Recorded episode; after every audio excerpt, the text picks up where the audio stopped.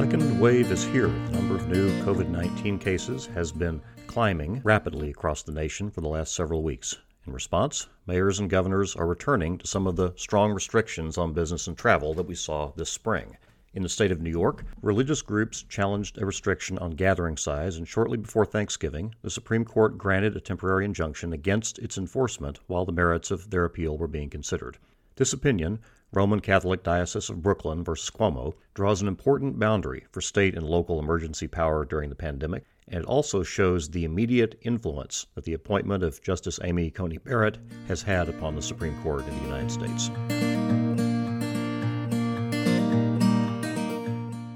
In response to the rising number of COVID 19 cases in recent weeks, the governor of New York recently made an executive order that restricts attendance at religious services in areas classified as red or orange zones. In a red zone, no more than 10 persons may attend each religious service, and in orange zones, attendance is capped at 25. This order was challenged by the Roman Catholic Diocese of Brooklyn and the Agudath Israel of America, which is an organization of Orthodox Jewish congregations. In a per curiam opinion, which means for the court, no one individual was named as the author of the opinion, the Supreme Court temporarily blocked enforcement of the order while the diocese and the Orthodox organization pursued the merits of their appeals. In sum, the court found, and I quote, that they have shown that their First Amendment claims are likely to prevail, that denying them relief would lead to irreparable injury, and that granting relief would not harm the public interest.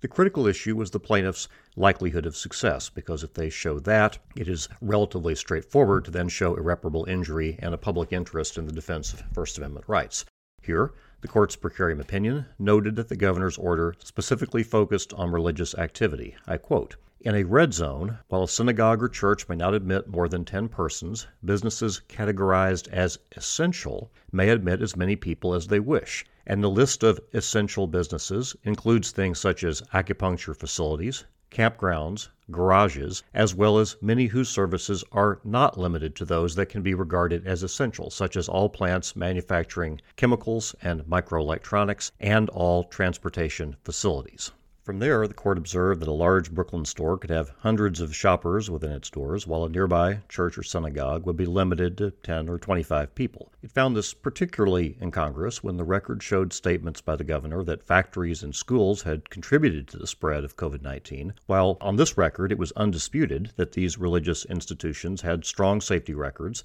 and had not, in fact, reported any COVID outbreaks since the pandemic began. Accordingly, the governor's order did not withstand the strict scrutiny that is necessary for a specific restriction on religious liberty. In its analysis, the court also noted a potential less restrictive means of controlling attendance, in which a maximum attendance level would be tied to the size of the religious congregation and, more importantly, the facility, noting that some of the churches and synagogues involved had very large facilities that could handle more than 25 people with a good amount of distance between them. Justice Gorsuch concurred, and among other points he addressed, he spoke to the long-standing Supreme Court precedent of Jacobson versus Massachusetts about a mandatory vaccination program. He noted the many opt-outs in the law that was at issue in Jacobson and contrasted it to this situation, where, in his words, the state has effectively sought to ban all traditional forms of worship in affected zones whenever the governor decrees and for as long as he chooses. Chief Justice Roberts dissented on procedural grounds, noting that the governor had voluntarily changed the designations of the affected areas after the injunction applications had been filed, and that if he was to change his mind again, the Supreme Court and the Second Circuit could respond promptly. While this was a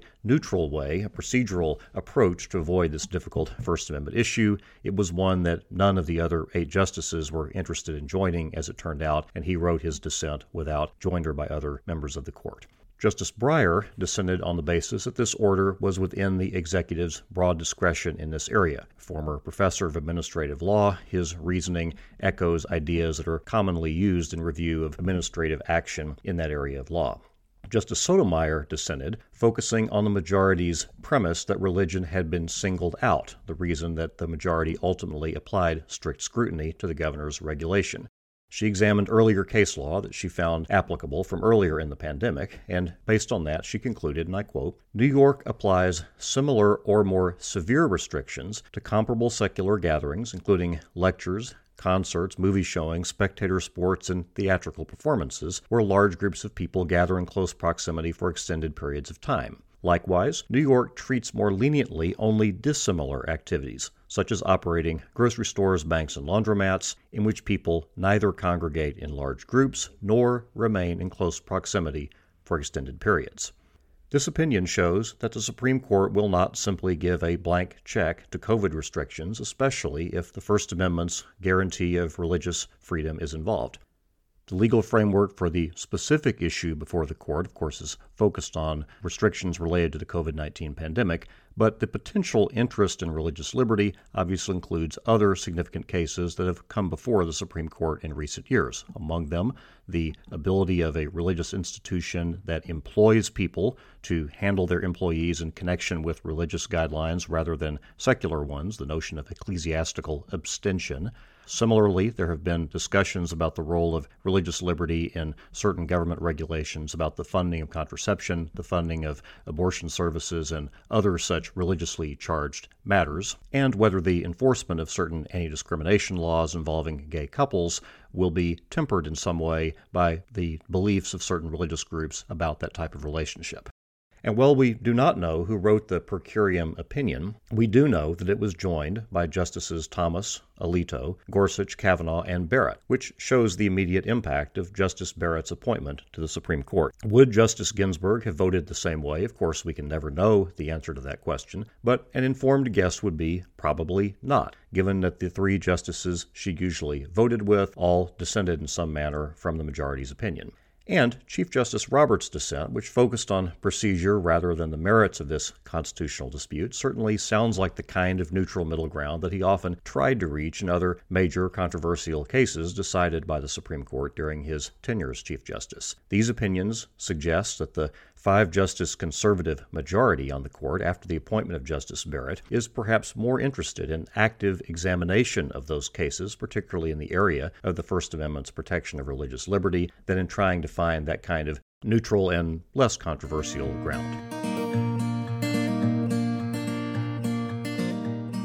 More COVID cases are coming, and with them, more restrictions on business and travel will be coming as well. The Supreme Court's per curiam opinion in Roman Catholic Diocese of Brooklyn versus Cuomo shows that while the courts will give the executive great deference in this crisis, they will not forget Marbury versus Madison or Ex parte Young and cease enforcement of the Bill of Rights. The concurring opinions show potential paths for future litigation in this area, particularly Justice Gorsuch's examination of Jacobson versus Massachusetts, a venerable old case from the Supreme Court about a mandatory vaccination program. And the case, taken as a whole, shows the immediate influence on the court of the appointment of Justice Amy Coney Barrett and suggests that the five justice conservative majority may be more aggressive in examining certain issues about religious freedom than the Supreme Court has been traditionally in recent years. For upcoming episodes, it's going to be a close call between COVID cases and disputes about election law. It'll be game time decisions on which I speak to next. I also expect to return to the question of whether the current makeup of the U.S. Court of Appeals for the Fifth Circuit, our